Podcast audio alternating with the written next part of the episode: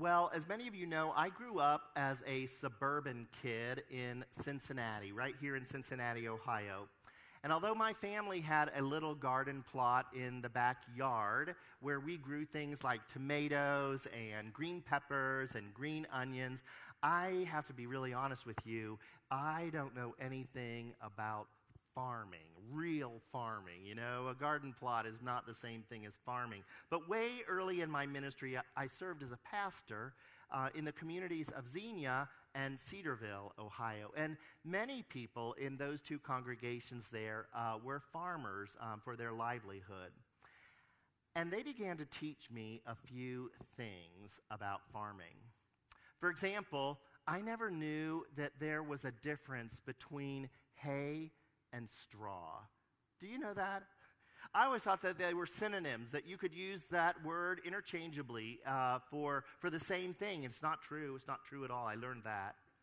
I also learned that those big stalks of corn that grow in the giant fields along country roads as you travel in the summertime, that one of those giant stalks of corn typically produces one ear of corn a year.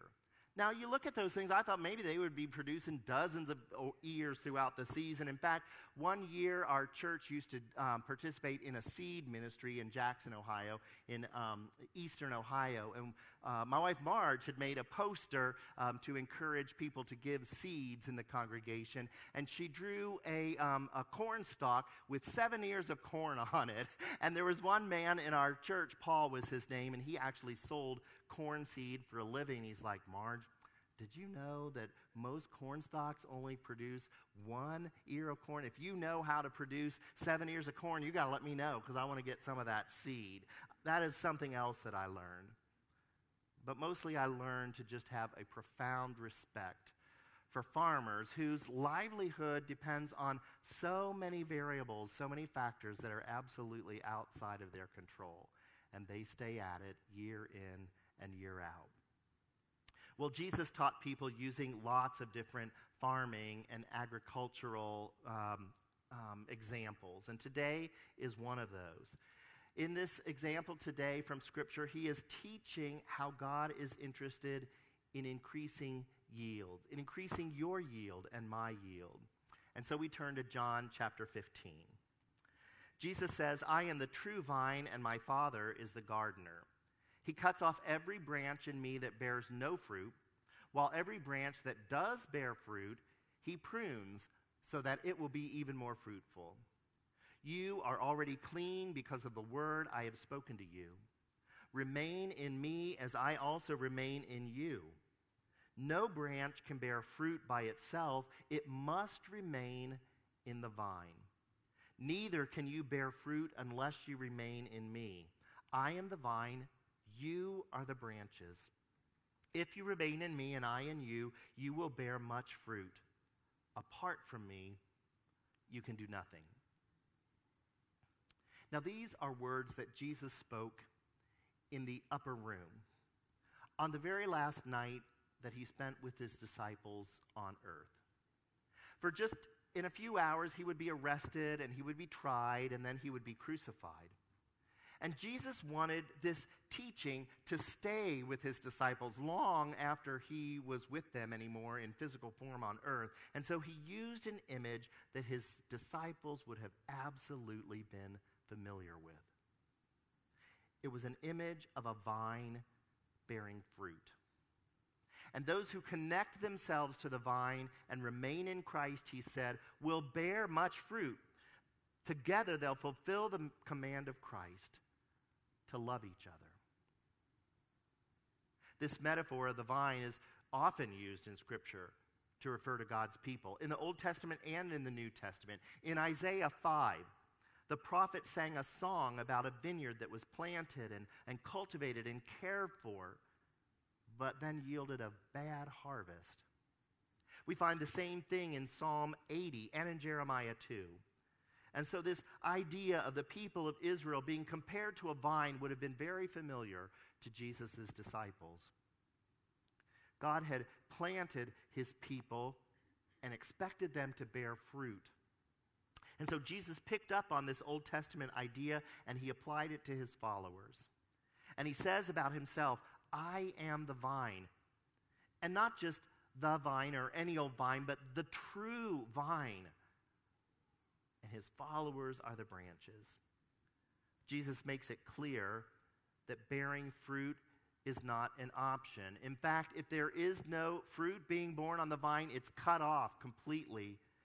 And if a, fr- if a vine is bearing fruit, it too is pruned so that it will bear even more fruit.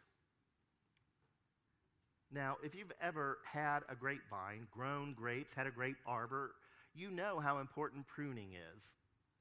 During the winter months, a vine can be pruned back as much as 85 to 90 percent just to spur on more growth. It doesn't seem to make sense, does it, that you'd cut off a producing vine. But when you do that, when you trim that much back, you're going to have even more fruit the next year. And you know what's true, true of grapes is also true of roses. As I said, I didn't grow up on a farm. We didn't have a grape arbor, but my dad was a really good gardener. A really good gardener. He used to grow all kinds of perennials and annuals, and he was really good at growing roses, which sometimes could be kind of hard. He had a whole garden on the side of our house that was nothing but different varieties of roses. And I remember one year when I was probably about eight or nine years old, he took me with him on a Saturday morning in the middle of winter down to Spring Grove Cemetery, where there was a Saturday morning little class on how to grow roses. And I remember not wanting to go, but remembered hearing that uh, this uh, instructor said, cut your roses back like down to the root, like down to the ground which seemed really counterintuitive. We went home, and my dad did just that. It was late winter, probably February or something like that, and he cut those rose bushes down to the ground, down to the root, down to the nub. And it looked like he had killed his rose bush, his rose bed. It looked like it looked terrible. It looked like it was dead. But you know what? Then came June and July, and those roses never looked more beautiful than they did that year. Now, we're not fruit and we're not roses either. So, what is Jesus talking about when he talks about pruning us? Well, Jesus is talking about sanctification. He's talking about the second half of the gospel. You see, this sermon series that we're in the midst of comes from research that was done by the Barna Group concerning how people grow in their spiritual life and what they found was that there are 10 stops along the way towards spiritual maturity. And what the research also shows is that most Christians stop at about stop number five.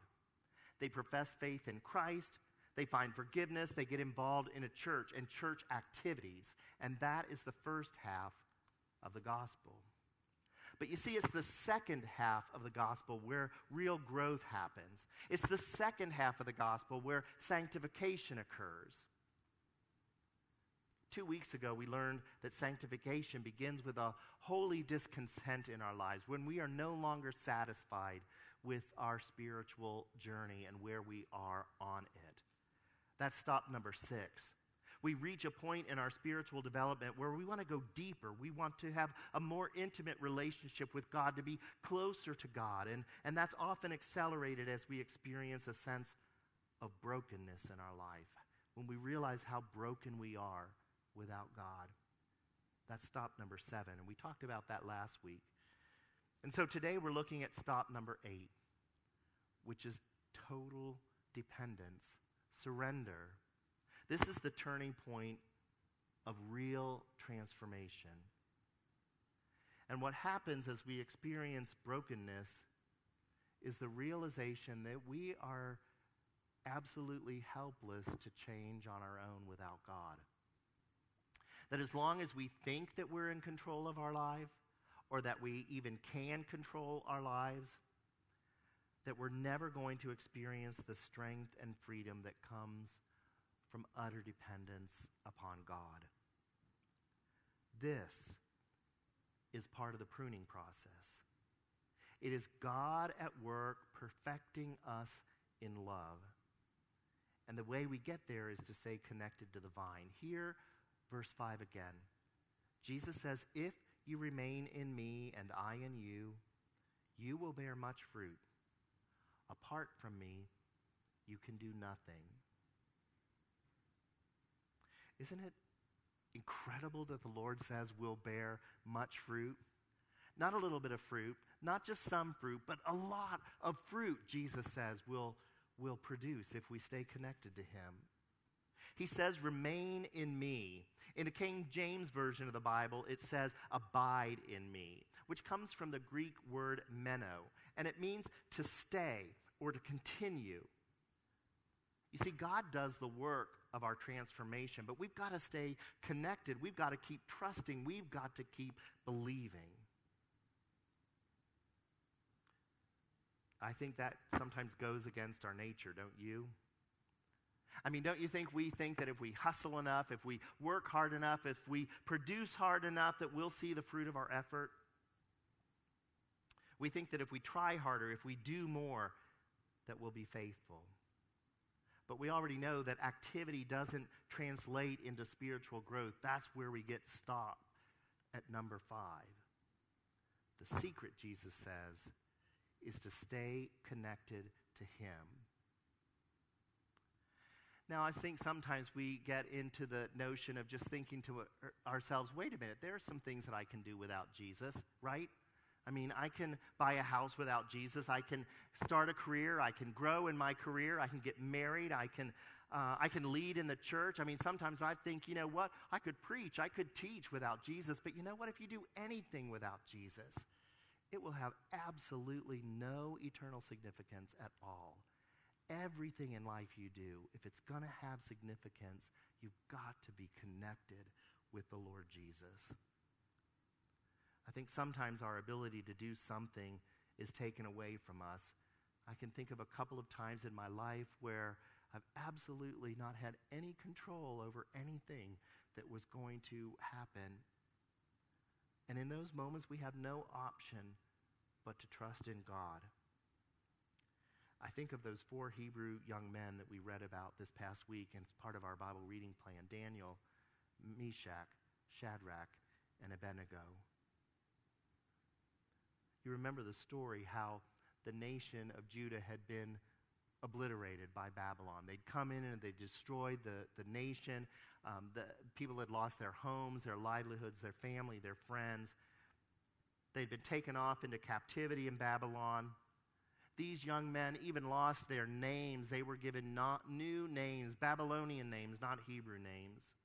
They would live and die in a country where they never wanted to be in the first place, and they'd never get to go home again.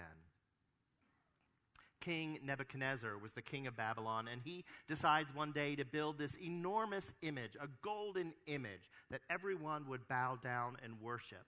That must have been amazing to see a 90 foot statue made out of gold. Well, the project is completed, and King Nebuchadnezzar announces to the country that every single person in the land has to bow down and worship this statue. But then the king found out that Shadrach, Meshach, and Abednego were not planning to worship the image. And King Nebuchadnezzar, Nebuchadnezzar became furious. In fact, he was so mad, he called the young men in before him and he asked them, Is it true that you are not going to bow down and worship this image that I've set up? I mean, that would be scary, wouldn't it, to come before the king? Wouldn't you maybe begin to think, oh, is it really so bad if I bow down and worship? I mean, the Lord knows my true heart. If I believe in my heart that I don't think that image is anything, but I just bow down so that I save my neck, would that really be so bad? Maybe the three young men were thinking that. That's not what they were thinking at all, my friends. They weren't thinking that at all. Listen to how they respond to the king in Daniel 3 16 to 18. They said, King Nebuchadnezzar, we do not need to defend ourselves before you in this matter. If we are thrown into the blazing furnace, the God we serve is able to deliver us from it, and he will deliver us from your majesty's hand. But even if he does not, we want you to know, your majesty, that we will not serve your gods or worship the image of gold you've set up. So it looks like all their choices have been taken away from them, doesn't it? It looks like they're not going to have any choice but to bow down and worship this image, or they're going to be thrown into a fiery furnace. God doesn't seem to be stepping in and, and making a way out for them to not be thrown into the furnace. And so it seemed like they don't have any choice. But you see, they do have a choice. And they chose to trust God. And they surrendered themselves in absolute dependence to whatever the plan of God was for them. They said, Your Majesty, you may think you have all the power, but we serve a God who can save us from your plans. But even if he doesn't, our minds are made up. We will not serve your gods. Well, you know how the story ends. The people are gathered, and there's this music that starts, and that's the key. That's the signal that everybody is supposed to bow down and worship. And so everybody bows down and worships, and the music is beginning, except suddenly there's this buzz in the crowd. And it grows louder and louder until it's even louder than the music. And people look up from their kneeling and they say, see three young men who have said, We won't bow the knee. We won't bow our head. There's Shadrach, Meshach, and Abednego standing while everyone else is on the ground. And in an act that must have seemed like either monumental courage on their part or suicidal folly, they refuse to bend the knee. Nobody has any doubt about what's going to happen next. The Bible records that Nebuchadnezzar is furious. No one had ever told him no before. And so he orders the three young men to be thrown into a fiery furnace. And not just the fiery furnace, but he says heat it up seven times hotter than we've ever heated it up before. And so it was so hot that the soldiers that were throwing Shadrach, Meshach, and Abednego into the fiery furnace, those soldiers burned up instantly because they got too close to the furnace. But not Shadrach, Meshach, and Abednego. In fact, they look into the furnace and they seem to see those three men dancing around in the fire like nothing is even hurting them. And suddenly, there's not just three anymore, there's four in the fire. And the fourth looks like the Son of God. You see, God didn't deliver them from being put into the furnace, God is with them in the furnace. These three young men had no way out unless God made the way for them. And so they chose to place their trust in God. They depended on God. They believed that God would perform a miracle, but they were prepared to believe even if He did not. I want that, don't you? How do we get that? How do we abide? How do we learn to trust less in our plans and more in God's plans for us? The church talks about means of grace, those practices, those disciplines that help us stay connected with Jesus Christ. But I want to talk for just a minute first about what fruit looks like. Jesus tells us what it looks like in verse 12. He says, My command is this love each other as I have loved you. You see, the fruit of mature life in Christ is love. That's what it looks like. It's taking on a Christ like character. It's looking like Christ when other people look at us. It's the process of becoming like Christ in our thoughts and in our feelings and in our lifestyle. It's becoming united with Christ. My friends, God's will is your spiritual maturity and mine. And God is absolutely committed to making that happen. In fact, Romans 8:29 says, "For those God foreknew, he also predestined to be conformed to the likeness of his son." You'll grow into Christ likeness if you want to. And here are some things you need to know to help you do just that. The first is this that spiritual growth is intentional. It requires a commitment on our part, doesn't it? It requires us to stay connected. It takes some work and some time. Yes, God does it in us. God is committed to it happening, but it requires our cooperation. It's not just totally passive. Think about if you want to grow in, in your um, physical um, uh, health. You can't do that just by being a couch potato, right? I wish you could. I wish I could just lose weight by sitting on the couch and watching TV, but as you can probably tell, it doesn't work that way, does it? You got to be dedicated. You got to be committed. Maybe you join a gym. Maybe you find a personal trainer that will help you make a plan and, and live according to that plan and encourage you when you want to forget about that plan.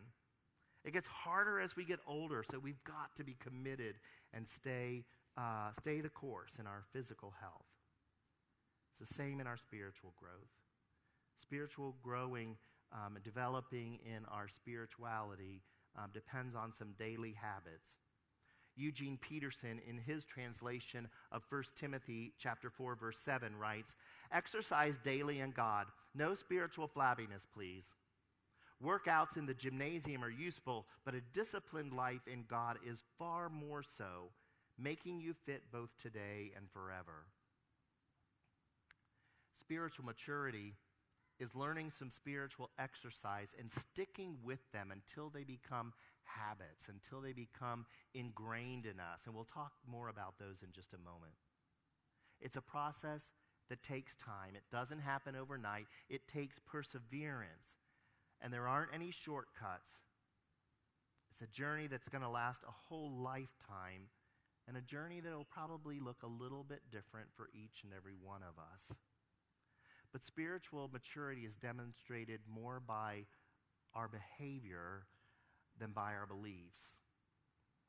Spiritual maturity isn't just about information, it's about transformation, being made Christ like from the inside out. It's about character, it's about lifestyle, it's about integrity, it's about walking the walk. Yes, it's great if you know some of those important Bible characters by name, like Shadrach, Meshach, and Abednego. It's great if you can quote scripture from memory. It absolutely is. It's great if you know the beliefs and the doctrines and differences in big spiritual words like eschatology and pneumatology. But you know what? That doesn't mean that you're spiritually mature, it just means that you know stuff.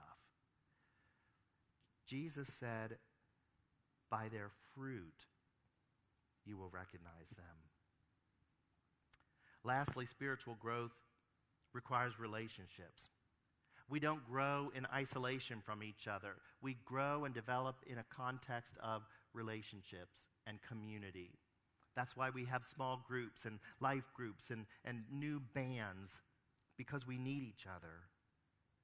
In Hebrews 10 24, it says this Let us consider how we may spur one another on toward love and good deeds let us not give up meeting together as some are in the habit of doing, but let's encourage one another.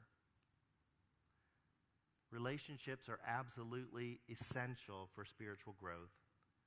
The Bible teaches us that fellowship isn't optional for us, it's mandatory. First John teaches us that one of the proofs that we are walking in the light of Christ is that we have fellowship with one another. And why is that? It's because the quality of our relationship with Christ can be seen in the quality of our relationship with other people. If you think that you're maturing spiritually, there's one good test for it it's how you treat other people. Love God, love people. It's that simple. So let's talk for a minute about those means of grace, which I mentioned a moment ago, that can help you grow. Christians down through the ages have found that these are the, the core, the essential, the foundation for spiritual growth. And the first routine is prayer. Spend some time each and every day when you wake up in the morning, the last thing before you put your head on your pillow at night, in conversation with the Lord. Carve out some time each and every day to sit down and to pray and to listen and to meditate. Now, if that's not possible some days, learn to pray throughout your day. When you're sitting in traffic, when you're cooking dinner, when you're waiting on the elevator to arrive.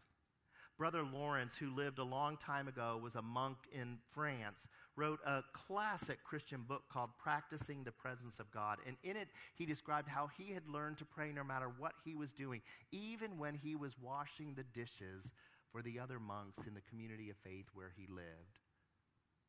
practice the presence of God each and every moment of the day. There's a form of prayer that goes beyond even that. It's called praying without ceasing. I used to have a friend who said he never said amen at the end of his prayers. And so he was just constantly in conversation with God, no matter what he was doing, even if he was just in conversation with others, living his daily life. Paul mentions this kind of prayer in 1 Thessalonians when he said to pray without ceasing. You can actually have an unbroken connection with God going all the time. And the ancient Christians knew that learning to be still, be still and be silent was the doorway to that kind of prayer. It involves listening to the Spirit. To be still enables us to see and to hear. Now, I know that slowing down long enough so we can listen to God is difficult in our hustle and bustle world, but it is so essential. So, spend part of your prayer time just breathing just turning your thoughts to the Holy Spirit. Spend some time just meditating on a short phrase of Scripture, even just a word from Scripture.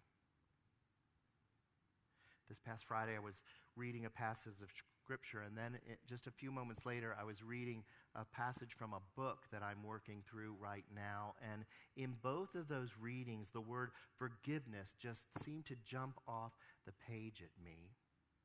And so I took that as a sign that the Holy Spirit wanted to talk to me about forgiveness. And so I sat there and I just asked God to reveal to me what it was He wanted me to do with that. You see, I think the more we practice listening, the more we will hear from God. Another practice is regular Bible reading. In verse 7, Jesus said, If you remain in me and my words remain in you, ask whatever you wish and it will be done.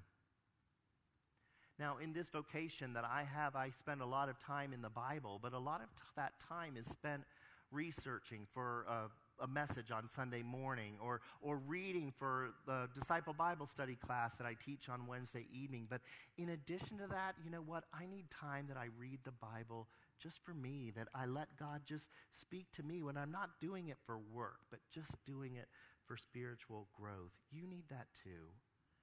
Memorizing passages of Scripture, burying them in your heart so they're there for you when you need them, is another great practice to bury God's truth inside of you.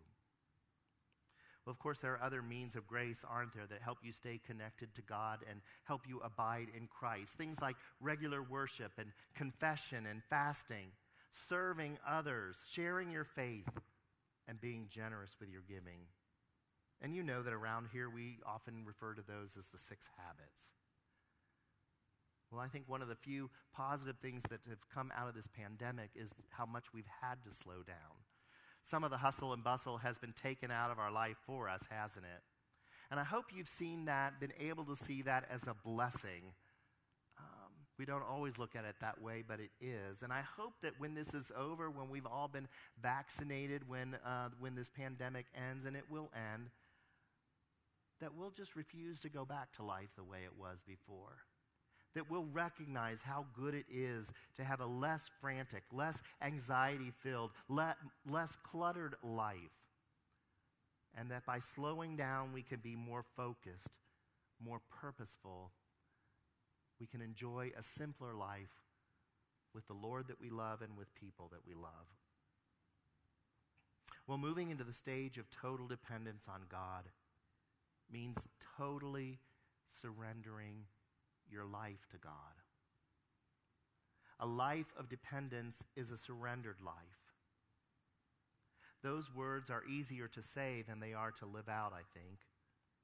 Most of us are raised to believe that we can be and should be independent and that we don't want to really hand our control over to someone else. We want to be in control.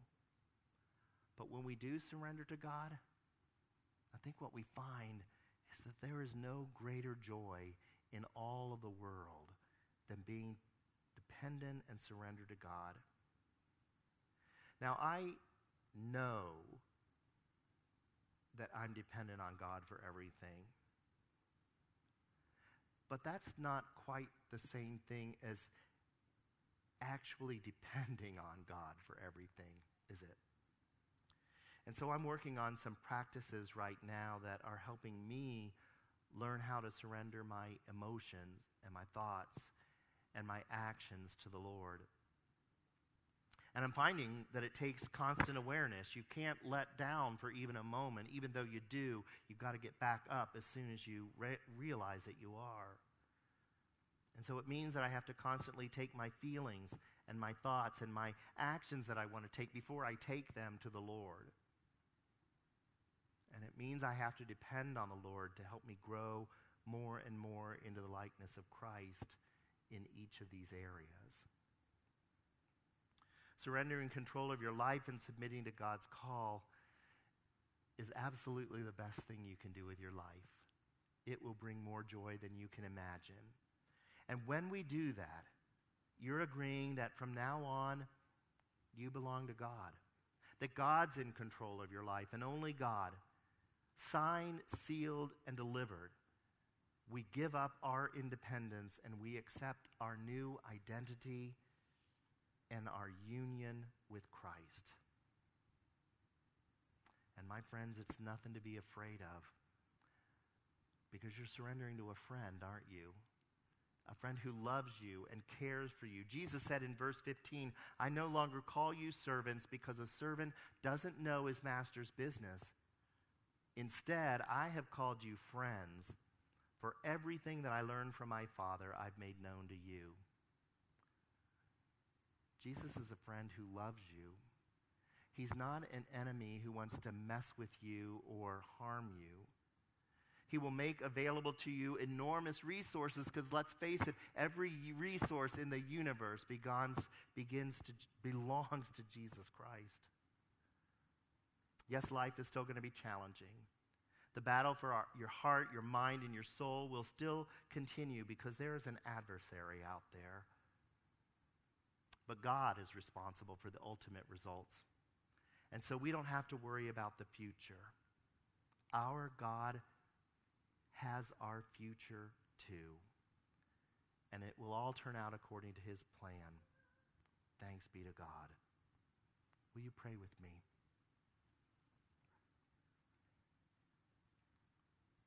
God our Father, not only are you a good father, but you are a good farmer. Thank you for your gracious work of pruning in my life. Lord, I give you full permission to prune out of me all of my self dependent and codependent ways. Lord, lead me into the freedom of life that flows from your Holy Spirit. Lord, I want to bear fruit, much fruit, and I know I cannot do it apart from you. So teach me to stay connected to you in the very depths of my soul. For we pray this in Jesus' name.